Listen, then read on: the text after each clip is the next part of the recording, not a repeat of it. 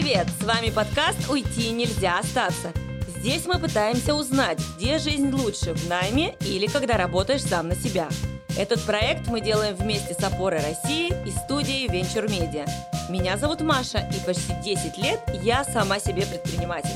Меня зовут Андрей, и я, как и Маша, часто задаюсь вопросом о том, где работать лучше. А поскольку я сторонник крупных больших компаний, вот уже более 10 лет я наслаждаюсь защищенной корпоративной бухтой в найме. Перед тем, как начнем, мы хотим рассказать о дружественном нам подкасте. Подкаст-сериал о двух подругах и их целях. Арюна хочет построить гармоничные отношения и выйти замуж. А Таня запускает свой бизнес, и ее цель – заработать первые 100 тысяч к концу второго сезона. У подруг есть план, и они его придерживаются. И да, им по 30. Подписывайтесь на подкаст «Акулы фантазирования» на всех платформах, где вы слушаете. А еще в Инстаграм йо, нижнее подчеркивание, sharks, нижнее подчеркивание, подкаст.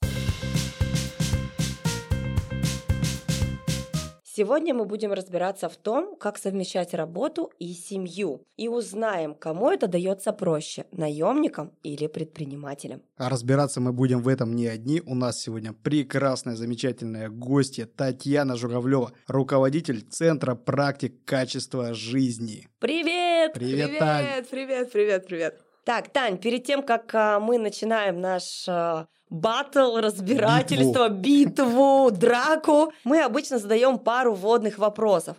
От меня будет два вопроса. Первый наш стандартный ключевой. Помнишь ли ты свою первую работу? Где это было? Сколько ты зарабатывала? Какой опыт из этого вынесла? В двух словах. Моя первая работа была в 13 лет. Я работала санитаркой в реанимации, в гнойной хирургии. Чтобы вы понимали, это самое, самое грязное отделение в больнице, в первой областной больнице в городе Екатеринбурге. Это была моя первая работа, продлилась она два года. А, Зарабатывала я а, семь с половиной тысяч рублей в месяц, и это было супер круто. Ну, что такое говно? Как его убирать? Я знаю не понаслышке. Как э, ухаживать за больными, как работает система здравоохранения, что мне сейчас уже пригождается, я тоже знаю не понаслышке. Ну и плюс как бы понимание вообще того, с чем приходят люди, и определенный уровень эмпатии в 13 лет я тоже получила там. Ну, прикольно. Практически специальность в одной и той же области. Да, да, да. Круто. Слушай, ну и второй вопрос, а, да простит меня мой соведущий, будет такой. Так как мы сегодня говорим про семью, Тань, расскажи, сколько у тебя детей? Мы уже считаем. Да, естественно, естественно. Первые 40 лет жизни мальчика самые сложные. Да, поэтому у меня, видимо, первый кризис ребенка, второй, точнее, пятилетний. Значит, а, я попала под акцию «Ради двоих, получи двоих в подарок». У меня двое детей, 3-5 э, лет, оба мальчики, и плюс с нами живут дети от первого брака, 21 год и 14 лет. У меня есть э, собака, который полтора года, его зовут Большой Куш, это лабрадор, похожий на слона. Кошка, которой три с половиной месяца я ее забрала буквально, может быть, недели две назад случайно в Инстаграме. И есть муж, которому 45, так что какой у него по счету кризис? Если кризис трех лет считаем, и первые 40 лет в жизни мужчины самый тяжелый. Вот, как-то так. Большая полноценная семья. Андрей, у тебя есть вопросы? Да, Таня, а как ты пришла к той должности и той деятельности, которая у тебя есть сейчас? Вот э, Я что боюсь, нам не хватит часа, нам не хватит ну, часа, это был слишком, слишком тернистый путь. А, ну, смотрите, я поработала очень много, где работала в найме, и очень много компаний создавала сама. Ну, то есть у меня за плечами несколько своих собственных бизнесов, часть которых была продана, часть которых я просто из них выходила. Поэтому я до сегодня даже не знаю, с какой стороны мне встать, потому что я... А куда ты, наверное, еще скоро придешь, возможно? Возможно, возможно, приду. Ну, в общем, а, сейчас я нахожусь в найме. Я работаю директором практик качества жизни агентства стратегических инициатив. Это большая окологосударственная структура, некоммерческая организация. У нас наблюдательный совет возглавляет президент, поэтому я сейчас занимаюсь большими системными общероссийскими такими федеральными проектами, а до этого момента у меня все было связано практически с региональным городским развитием. Опять же, либо в найме, либо в собственной компании. Ну и так, мы немножко размялись, мы вкратце узнали про Татьяну и как она э, сейчас работает в найме крутые Ну, никому проекты. ничего не понятно, но скажу вам, что Таня крутая. Просто поверьте. И Таня очень круто нам сейчас поможет разобраться, где же все-таки лучше, в найме или бизнесе. И мы сегодня обсуждаем тему семьи. Начинаем наш первый раунд. Мы сейчас будем с Машей приводить тезисы, спорить друг с другом, ругаться. Надеюсь, не драться, а ты, Тань. Рассуди нас. Начинаем наш первый раунд. И мой первый тезис, собственно говоря, он главный а, тезис, после которого все остальные а, могут рядом не стоять. Так вот, работая в найме, у меня, я про себя э, да, говорю, потому что у меня трое детей, если что. У меня трое, тоже. трое мальчиков. Так вот, у меня, работая в найме, на семью всегда есть время. Потому что, опять же, как мы ранее говорили, в найме я до 6 часов на работе, после 6 я так или иначе выходные дни в том числе посвящаю все время семье. Потому в найме мне работать комфортнее с точки зрения того, что у меня есть время на мою любимую семью. Спорю, спорю, конечно, с этим аргументом. У меня, кстати, тоже трое детей. Кто забыл, у меня мальчик и две девочки. И скажу тебе следующее, Андрей. Смотря где и кем ты работаешь. Если ты работаешь два через два, о каких выходных ты говоришь? Если ты работаешь на производстве, где невозможна остановка, то все праздники, все выходные ты должен выходить на работу. Я думаю, Татьяна поделится своим прекрасным графиком. Поэтому я считаю, что у предпринимателя возможность спланировать свой график намного качественнее, гораздо больше вариантов, чем у наемного сотрудника. И времени у предпринимателя при правильной, конечно, разработке, так скажем, да, своей работы гораздо больше. Таня, Слушайте, давайте начнем с графика, да, потому что история с графиком. Я сегодня утром только встречалась с мэром одного из наших э, чудесных городов на Урале. Мы там делаем проект благоустройства большой, и он мне говорит, Тань, я смотрю за тобой в Инстаграме, мне кажется, ты скорость света уже преодолела в какой-то момент. У меня очень много командировок. Я наемный работник, у меня очень много командировок, поэтому очень часто я улетаю там на сутки, например, и меня нету утром или меня нету вечером или ночью, да, у меня там с детьми остается муж или там няня иногда подключается. Ну, в общем, сказать, что у меня нормированное времяпрепровождение с детьми, я не могу.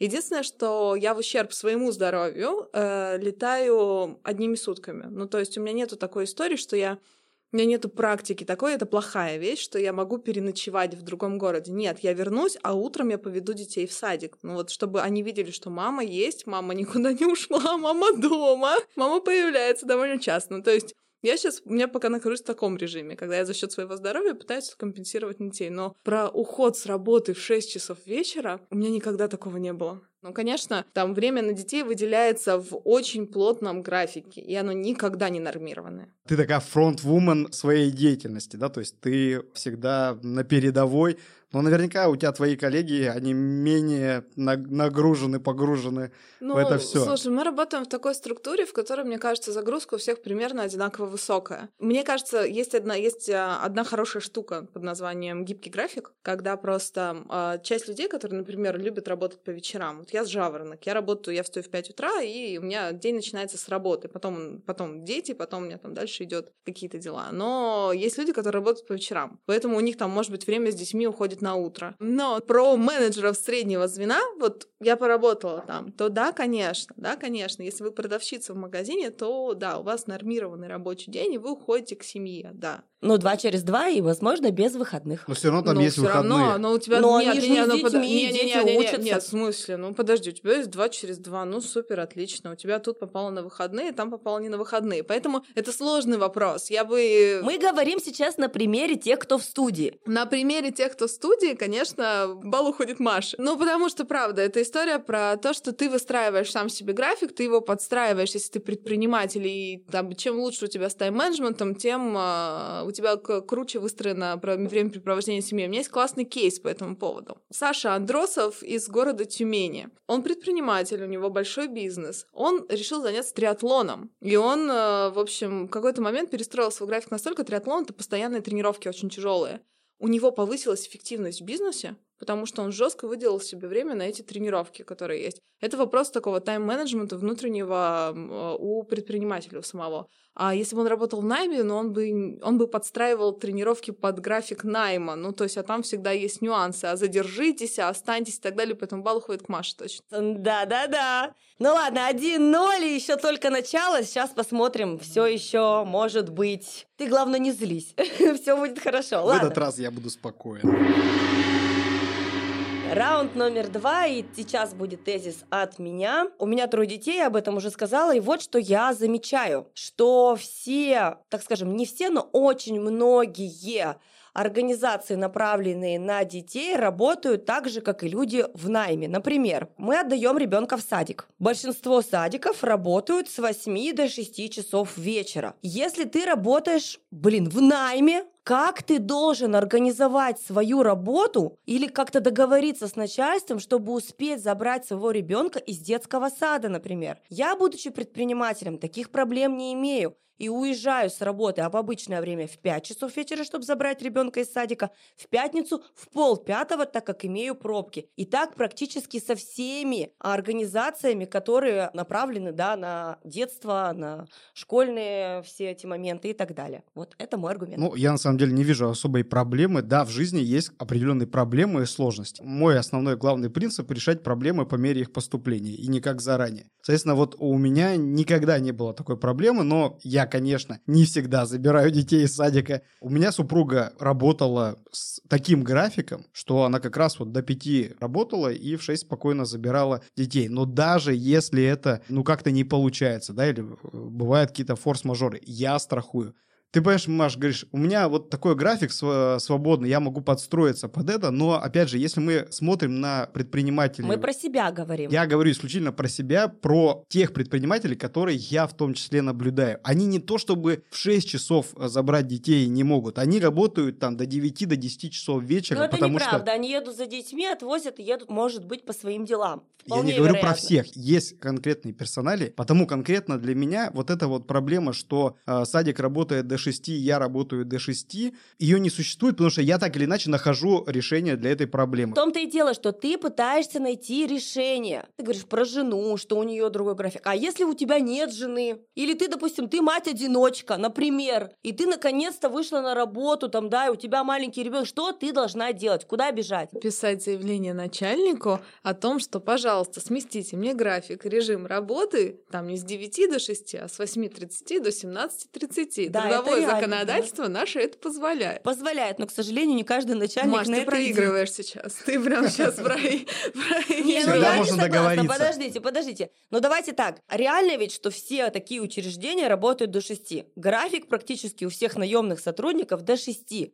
И поэтому проблема а, возникает именно у наемных сотрудников больше, чем у предпринимателей. Именно по количеству. У наемных сотрудников проблем больше с этим. Им приходится с кем-то договариваться, писать заявление. Мне не приходится. Но тебе не приходится просто писать заявление. Ты же не знаешь, что э, это легче, лучше, удобнее. Почему? Э, опять сама же, если... стала, сама поехала, сама забрала. Не, на самом деле у Андрея э, есть классный тезис. Он заключается даже не в том, что там можно поменять график и договориться договориться с начальником. Разные начальники бывают. Тезис заключается в другом, что предпринимателя, как правило, который горит своим делом и который постоянно стремится на развитие, у него, как правило, вот эта вот мысль о том, чтобы забрать детей из садика, он это делегирует. Ну, то есть ты сама не пойдешь забирать ребенка из садика, за тебя это сделает няня, потому что ты в этот момент занята более для тебя существенным вопросом. Ну, то есть в эти же 6 часов вечера у тебя стоит совещание по какому-нибудь, не знаю, безумно важному вопросу, и так повторяется все чаще и чаще. Таким образом, предприниматель проигрывает не по графику, а по вот этому качественному времяпрепровождения с ребенком. То есть неважно, во сколько вы забираете, ты просто просто для тебя сам факт забора ребенка не такой ценный, потому что это может делать кто-то другой, потому что ты не водитель. Я считаю, что любой человек, который горит своим делом, у него в любом случае не получается качественно. То есть неважно, предприниматель ты или ты наемный сотрудник, если у тебя вот что-то горит, тебе это интересно, тебе надо, и, там, и ты видишь эти цели, задачи, вершины,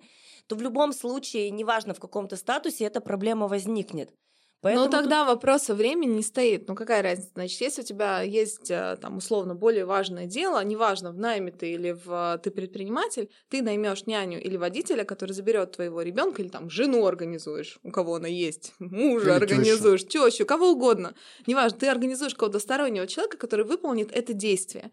Я знаю мам, которые э, забирают всегда своих детей из садика, потому что это их идеология, и школы тоже о том, что ребенок, выходящий из этого учреждения, выдает тебе сразу все на гора. Ну, то есть он тебе рассказывает, кого он влюбился, с кем он гулял, какую машинку они не поделили и так далее, и так далее. То есть для них это важный процесс вот этой передачи. Поэтому тут как бы вопрос не времени. Время всегда можно отрегулировать в любом найме или в предпринимательстве. Тут вопрос вот этой ценности, приоритетов, в какой момент мы их расставляем. Я почему говорю, что в найме это лучше и проще, потому что а, в найме мы все равно зажаты фиксированным функционалом. Ну, то есть я э, Да, кон- конкретно, да, да, да. То есть я могу, условно говоря, в 6 часов себе э, морально сделать отсечку и сказать, все, вот после 6 для меня работы не существует. А для предпринимателя все равно человек горящий, да, он будет и дальше кубатурить, он будет думать о проектах и так далее. Находясь вот в этом режиме Ну ладно, горения, ладно, очень я сложно. Потому уже. в Ну вот найме, смотри, в найме смотри, это есть проще. еще, есть еще один классный аргумент. Я еще в одном найме работаю под названием Московский государственный университет имени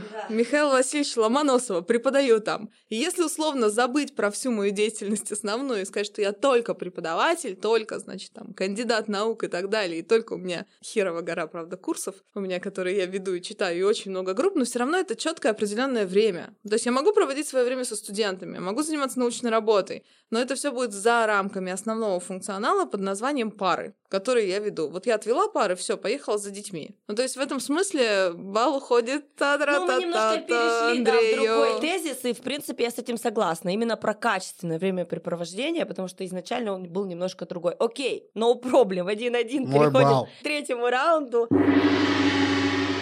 Здесь мы по очереди будем говорить какие-то короткие тезисы, мы постараемся максимально коротко формулировать свои мысли, и надо будет занять чью-то позицию. Кому-то присвоить эту долгожданную победу. Пока ничья. Тезис мой следующий. Так как предприниматель изначально имеет доход выше, чем наемный сотрудник, следовательно, предприниматель а, может гораздо больше дать своим детям. Съездить а, с ними несколько раз в год а, в отпуск, устроить в самые лучшие школы, самые лучшие секции. И дабы не быть просто балаболкой, я вам приведу статистику в этот раз. Я подготовилась. Значит, и статистика говорит нам следующее. Я взяла средние доходы на душу населения в городе Екатеринбурге среди наемников и, как ни странно, среди предпринимателей. Вы так, прости, вы так называете наемники, как будто это военные солдаты, которые сейчас придут такой свиньей римской. Андрея, мне Наемники, да. мне тоже кажется, Придут и будут захватывать просто всех предпринимателей Свердловской области. Так, Так, ну и так, значит, средняя заработная плата Свердловской области составляет 42 947 рублей. По данным Росстат, кстати, это не просто цифра, взятая с неба. Ты знаешь, что есть ложь, наглая ложь, а есть данные Росстата. Я потом объясню, что я хотела этим сказать. А теперь возьмем самый интересный показатель, это доходы предпринимателей. Это совсем, да, история, которая непонятна, но здесь я взяла аналитику Тиньков, и там все в кучу, потому что может быть там какой-то а, маленький предприниматель и может быть владелец золотого прииска. Но суть в том, что средний доход предпринимателя составляет 110 тысяч рублей в месяц. И в целом я хочу сказать, что ты часто любишь, Андрей, говорить о соразмерных доходах и так далее. Их вообще сравнивать нельзя, потому что если предприниматель зарабатывает столько же, сколько наемный сотрудник, это вообще не бизнес. Это что-то что очень-очень э, из серии самозанятости только для души. Мне есть чем парировать тебе, Маш. Э, Смотри, момент тут такой. Очень часто, по крайней мере, я это порой замечаю за своими друзьями, бизнесменами, предпринимателями, у которых доход может быть больше, чуть больше, даже сопоставим. Они, отдавая в частные секции, частные кружки, какие-то развивающие школы и все остальное, то есть они говорят э, о том, что мы э, хотим нашим детям дать все самое лучшее, по факту они на самом деле не особо заморачиваются в поиске. У меня есть живой пример. У меня э, есть одна знакомая, так вот, да, у ней, может быть, не хватает средств отдать в какую-то супер лучшую школу, но она тратит много времени для того, чтобы найти бесплатные кружки. Она, даже если отдает какие-то частные школы, она их максимально тестит на предмет того качества, отзывов и всего остального. Потому, на мой взгляд, даже если мы говорим о том, что э, доход несопоставим, то, соответственно, при ограниченных ресурсах наемного персонала вот этот выбор дополнительного образования, каких-то дополнительных развивашек, он, на мой взгляд, более качественный. Потому что предприниматель, он такой, ну вот, ну сколько стоит? Там 10 тысяч, да не вопрос. Вот на эти 10 тысяч иди учись. Ты считаешь, что мы вообще нам наплевать, что ли, на своих детей? Нет, мы нет, делегируем же- абсолютно Вы все. лучшими... э, Заказали няню, взяли водителя, там, где дороже, там лучше. Я с тобой вообще не Тезис, согласна. тезис у тебя было то, что предприниматель может дать а, больше и лучше. Нет, я с этим не согласен, общем- потому что в целом можно найти сейчас, тем более в крупных городах, крупных мегаполисах, достаточно и бесплатных, и платных, и наемный сотрудник с небольшим доходом может весьма качественно развивать своего Может, ребенка. я не спорю, что может, но просто у детей предпринимателей возможностей по жизни в целом больше. Вот о чем я Таня? говорю. Слушайте, это очень сложный вопрос. Вот я сейчас сижу и об этом думаю, о том, что это прям очень сложный вопрос. На самом деле нельзя мерить только уровнем доходов, да, ну то есть даже, окей, предположим, что у нас наемный работник и предприниматель зарабатывают примерно одинаково, да, если мы говорим про какую-нибудь крупную госкорпорацию. Ну, то есть базовый тезис, что я как предприниматель могу дать своим детям больше, он не заключается в Да, финансовых возможностях, да, то есть, ну, как бы Андрей абсолютно прав с точки зрения того, что есть там масса, куда можно отдать э, на курсы на бесплатные, там, или там какие-то минимальные истории, главный выбор того, что есть. Тут я согласна с Андреем, но э, то, в чем Маша я согласна с тобой, что вот я иногда, когда еще была по предпринимателем, когда я начала зарабатывать там первые деньги до того, как я вот пришла в агентство работать, я думала о том, что вот я периодически думаю, господи, слава богу, что у меня есть возможность купить моему ребенку качественную обувь. И я понимаю, что, ну, как бы, будучи в найме, ну, я не всегда себе такое могла позволить. Ну, не всегда, объективно. Да, или там история о том, что, м, блин, вот опять же, это мой предпринимательский бывший опыт, да, о том, что что-то все устали, а давайте-ка мы съездим на море на 4 дня. Да-да-да. Да, то есть вот эта вот история про то, как бы мы сейчас опускаем весь вопрос качества, то есть это вопрос отдельного родителя, как он выбирает, как он подбирает, сколько он времени на это хочет тратить. Ну, то есть это другой вообще вопрос. И не всегда дорогое значит хорошее, и это предприниматели тоже понимают. Иногда вот там, не знаю, муниципальный садик — это самое лучшее, что можно своему ребенку дать, а не окружать его цыганским барокко. Поэтому история о том, что у тебя, что ли, более гибкий бюджет на разные дополнительные хо- хотелки, да, или когда ты видишь, что «М, у меня ребенок увлекся танцами. Вот у меня особенный ребенок, у меня у ребенка аутизм, э, ну, у него слабая форма, она выравнивается, но выравнивается со временем. Вот, и поэтому ему там нужны особенные занятия. И я понимаю, что, блин, вот когда я, опять же, начинала быть предпринимателем, что слава богу, что у меня есть возможность ему это обеспечить. Вот эта история про две с половиной тысячи рублей в час, а ему нужно минимум 20 часов этой поведенческой терапии в а, неделю. И я понимаю, что как бы я это я как предприниматель в тот момент могла найти там дополнительные проекты привлечь, там еще что-то поделать. Ну, короче, я могла закрыть вот эту вот всю потребность. И я могу закрыть сейчас, не используя никакую поддержку от государства. И я понимаю, что я сейчас по-другому вообще к этому процессу подхожу. То есть я понимаю, что у меня там есть заработная плата, у меня там есть какая-то история с премиями, и я это по-другому перераспределяю. То есть я не думаю сейчас как предприниматель, не думаю о том, что, блин, мне надо взять еще какую-то одну подработку, где-нибудь или какой-то еще один проект, или там запустить какой-то процесс для того, чтобы покрыть эти расходы. Поэтому вот, наверное, Маша плюс один именно за счет того, что ты можешь, говорю, быть что ли гибче в своих финансах. И когда ты понимаешь, что тебе не хватает, ты всегда можешь найти себе дополнительный процесс. Ты можешь совершенствовать свой бизнес, да, то есть это как бы с две стороны хорошо работает. А когда ты все-таки в найме, то есть ты понимаешь, что, там, окей, там, с 9 до 6 я работаю, куда бы мне пойти в ночную смену? Пойти, пойду я, что ли, таксистом поработаю? Ну что, ладно, перейдем более задорный тезис. А, тезис следующий. Опять буду давить на матерей-одиночек и на всех остальных. А, суть какая? Вот смотрите, буду говорить на своем примере. Когда я забеременела третьим ребенком, у меня уже в тот момент был бизнес, ему уже было 7 лет, это достаточно, ну, такой срок для бизнеса, да. И если бы я была в найме, для меня был бы действительно очень тяжелый выбор. Я имею в виду, когда человек идет по определенной карьерной лестнице, он идет и достигает своих целей. И вот ты такой идешь, идешь, идешь, и бам, у тебя внутри э, рождается чудо, да, и тебе необходимо в ближайшее время там уделить все свое пространство этому малышу. А если ты работаешь в найме, это прям ну, вопрос тяжелого выбора потому что ты не сможешь дальше двигаться с этой скоростью. Скорее всего, там есть люди, которые уже тебя хотят подсидеть или как-то там поконкурировать с тобой. А если ты работаешь в бизнесе, я не говорю, что это просто, ну, чтобы сразу было понятно, но ты можешь настроить бизнес-процесс так, чтобы ты нашел это время и посвятил себя своему ребенку. Именно так у меня и получилось. Кроме того, Когда она у меня родилась, я поняла, что я могу это делать, я умею настраивать бизнес, выходя полностью из операционки.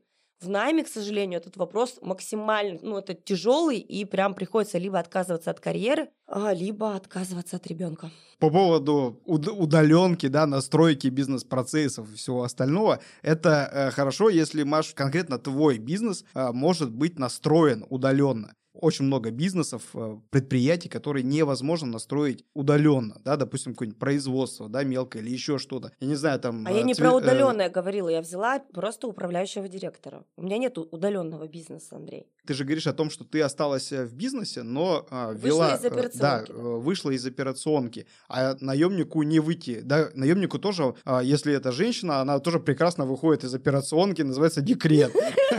И она прекрасно сохраняет свое рабочее место. Бинго, место за ней, ее не уволить, ничего с ней не сделать. Но я же немножко про другое говорила. Я про карьерный рост говорила, про цели. Ну, про карьерный рост, окей, да, в декрете. Опять же, в зависимости от э, личных возможностей мамочки, она может выйти достаточно рано из декретного отпуска и продолжить движение по карьерной лестнице. У меня тоже именно в найме э, очень много примеров, когда женщины быстро выходили э, из декрета и продолжали расти, там, финансовые директора, управляющие, Я тебе больше скажу, у меня в основном... Нет, бывают, конечно, звезды везде, и в предпринимательстве, и в найме, это вообще бесспорно. Но вот по своему опыту я скажу, что женщина, находящаяся в декрете, это просто удавка. Это и женщина с ума сходит, и из моих знакомых максимально мало людей выходили и дальше занимали те же самые позиции. Зачастую они уходили из декрета в декрет, из декрета в декрет, и потом, чтобы остаться... Ну, э, опять же, я не про всех говорю, я говорю просто про тех, вот про свой личный опыт. Тань, давай раз, разбирайся, а то мы тут сейчас будем долго тезисами друг друга закидывать. Давайте, во-первых, по полочкам разбирать, про каких женщин мы говорим. Во-вторых, немножко усложняет. Значит, если мы говорим про женщин, которые стремятся к карьере, то, как правило, во время декрета они выйдут спустя очень короткое время, как Андрей правильно сказал, и вернутся на ту же самую должность и продолжат работать. Ну, то есть у меня есть примеры, когда э, женщина уезжает в роддом с телефоном, выходит из роддома с ноутбуком, и все нормально. И, и, и, ей, и ей комфортно. Это вопрос номер два. Абсолютно. Но мы сейчас говорим про организацию. То есть нет никакой проблемы выскочить. Окей, даже если она ушла на три месяца. У меня есть примеры, а, когда женщина, женщину назначали на очень высокую должность в министерстве, она через три месяца рожала, а спустя три месяца она на эту должность возвращалась. То есть нету проблем с этим возвратом. Вторая история, очень важная, про которую ты говоришь, когда женщина берет не просто стратегию с декрета в декрет, а когда у нее во время декрета есть возможность не отупеть, а найти другую профессию. Это классная тоже тема для самореализации, когда она в процессе декрета либо получает какое-то другое образование, либо выходит в свой бизнес, либо еще чем-то занимается. А в этом смысле государство ее поддерживает, и работодатель ее поддерживает. Поэтому декретное время — это хорошее время для того, чтобы вообще оглядеться и посмотреть, а туда ли я бегу. И очень много женщин, кто сейчас так делает. Они, правда, начинают как-то это по-другому на себя смотреть, понимают, что, ой, блин, у меня есть лялька, а мне, оказывается, интересно вот это, и еще там я пока кормлю, решила прочитать книжку, но, в общем, начинается какое-то саморазвитие. Это пункт номер два. Пункт номер три. Когда ты бизнес, когда ты предприниматель, и ты выпадаешь... Вот со вторым ребенком я была бизнесменом. Я родила ребенка в пятницу. В понедельник я сидела за компьютером, а он у меня спал вот так вот в люльке. Потому что я в этот момент была предпринимателем. Операционка, вся оперативная деятельность у меня была выстроена, но ко мне прилетел очень большой проект, где нужно было его запускать. И в итоге я вот спустя три дня после рождения Левы я сидела за компом, а спустя три месяца я поехала в первую командировку на сутки. Поэтому история про предпринимателя и его выключенность из а, своего бизнеса на какое-то время, особенно для женщины, это намного сложнее, если ты находишься в декрете. Окей, если мы говорим про женщину в найме, который, ну, как бы декрет — это нормальное течение для ее жизни, это еще, знаете, такой, это очень глубокий философский вопрос, что для тебя важнее, работа или все то, что находится семья. за рамками работы, не семья. Просто очень же много людей, которые говорят, что моя жизнь — это работа, да, которые увлечены своим делом, которые там как-то его интегрируют во все процессы, а которые говорят, не, ребят, Работа — это всего лишь работа. Я туда пришел, денежки заработал, моя жизнь находится за рамками этой работы. Там есть друзья, там есть семья, там есть путешествия, там есть тусовки, там есть, ну, все что угодно. Вот это вот им намного интереснее. И по моим ощущениям, таких людей примерно пополам. Поэтому, Маш, пополам. декрет Попа... А можно так? Можно. Все, пополам. Тогда... Но все-таки в, э, в найме Нет, с декретом проще. На самом деле пополам. Ну, то есть все зависит от типа бизнеса и от типа человека. Он достигатор, и для него жизнь находится за пределами работы. Ну, то есть поэтому пополам. Давай последний тезис. Да, да, мой тезис такой, что, собственно говоря, вот мой работодатель очень часто устраивает всякие творческие конкурсы для детей, то есть нарисовать, еще что-то дарит постоянно подарки на Новый год, на те праздники, на другие. И это, опять же, сопровождается, да, символикой и все остальное. И они, э, мои дети, так или иначе, знают, где папа работает, чем занимается, что у него там за компания, где он пропадает столько э, времени на работе. Потому вот благодаря э, вот этой активной позиции моего работодателя, мои дети вовлечены в мою трудовую деятельность. Часто разговаривая с э, бизнесменами, э, с их детьми, они не знают, чем занимается папа с мамой папы с мамой где-то нет, они там, ну, что-то они там бизнесмены, да, там, но дети не знают, как правило, чем они занимаются. Да, все верно. А, мы не дарим детям подарки от компании. Почему? Потому что мы своих детей не приучаем получать подарки от кого-то. Мы своих детей приучаем быть теми людьми, которые будут дарить подарки вашим детям. Это первое. Второе, по поводу не вовлечены. Вообще просто не то. Потому что если ты говоришь про детсадовский возраст, ну, maybe, maybe, кто знает. Но каждый предприниматель, имея бизнес, болея своим делом, он с определенного возраста готовят либо к преемственности этого бизнеса к ну, своему ребенку. Так я скажу, что из практически 90% из предпринимателей хотят, чтобы их дети были предпринимателями. В общем, а, я хочу сказать, что предприниматель, как никто другой, заинтересован в погружении своего ребенка в то дело, которым он занимается, но с оговорочкой, с определенного возраста, потому что мы считаем, что у детей должно быть детство. И у меня к тебе вопрос, а зачем вообще вашим детям знать, чем ты занимаешься? Занимаешься, они что, пойдут на твою должность работать, Понимаешь, в твою Маш, компанию? Вот ты, ты смеешься, на самом деле, мне дети задают вопрос. Пап, чем ты занимаешься? Что ты делаешь на работе? Так и Если... мне задают, и я отвечаю. В чем разница-то? Еще раз, я тебе говорю о том, что мои друзья, знакомые, вот с детьми, с которыми мы общаемся, их дети, как правило, не знают, чем занимается папа, мама на своей работе. Они знают, что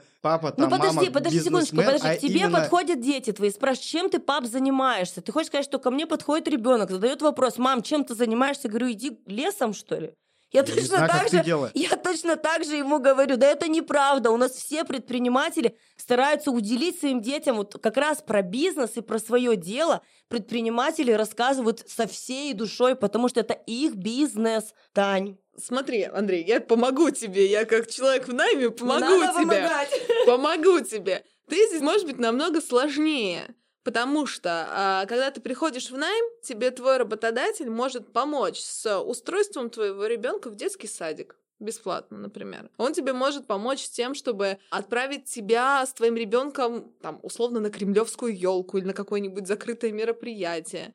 Он тебе может помочь, чтобы ты со своим ребенком там раз в год поехал в санаторий или устраивает корпоративы вместе с твоим ребенком. Ну, то есть история с тем, что работодатель берет на, на себя часть твоих затрат на ребенка, не ответственность, просто часть затрат, никакой ответственности. То есть мне говорят, вот смотри, Тань, есть э, классная система, вот у нас есть э, клубная карта в World классы, например, да, там для детей ты берешь себе карту э, тоже со скидкой, а для ребенка она будет бесплатной. Ребенок у тебя может там ходить и заниматься бассейном. Ну, то есть вопрос в найме заключается в том, тезис он сильнее, в том, что работодатель берет часть затрат на содержание твоего ребенка и при этом еще платит тебе зарплату. А предприниматель делает все ровно то же самое, но за свой счет. Поэтому, когда мы говорим про тезис расходы на ребенка, не подарки, Андрюш, то это, конечно, плюс один Андрею. Но это не его вы, тезис, вы, не вы его. Вы зацепились за крайнюю фразу, то есть там на самом деле там мысль была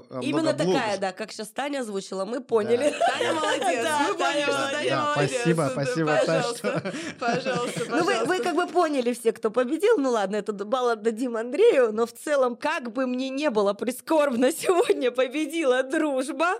Но, с другой стороны, Татьяна из найма, а когда человек из найма, спорить предпринимателю очень сложно. Я думаю, что дело в том, что я такой найм, который из предпринимательства, поэтому во мне просто две половины борются, предприниматель и наемный работник, поэтому я не могла как-то по-другому. Твое сердце поделилось пополам между нами Абсолютно. двумя. Очень приятно, Тань. Но на самом деле вообще не важно, кто сегодня победил.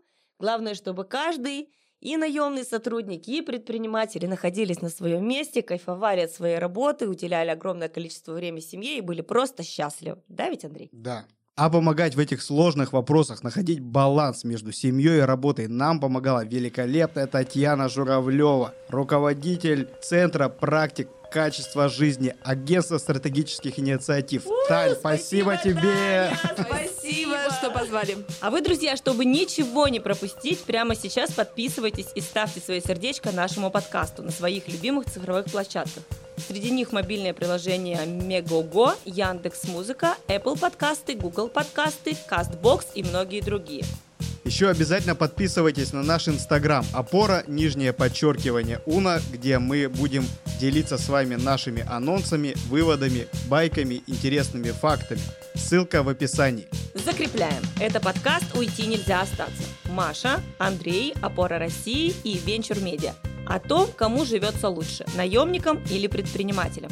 Следующий эпизод уже совсем скоро.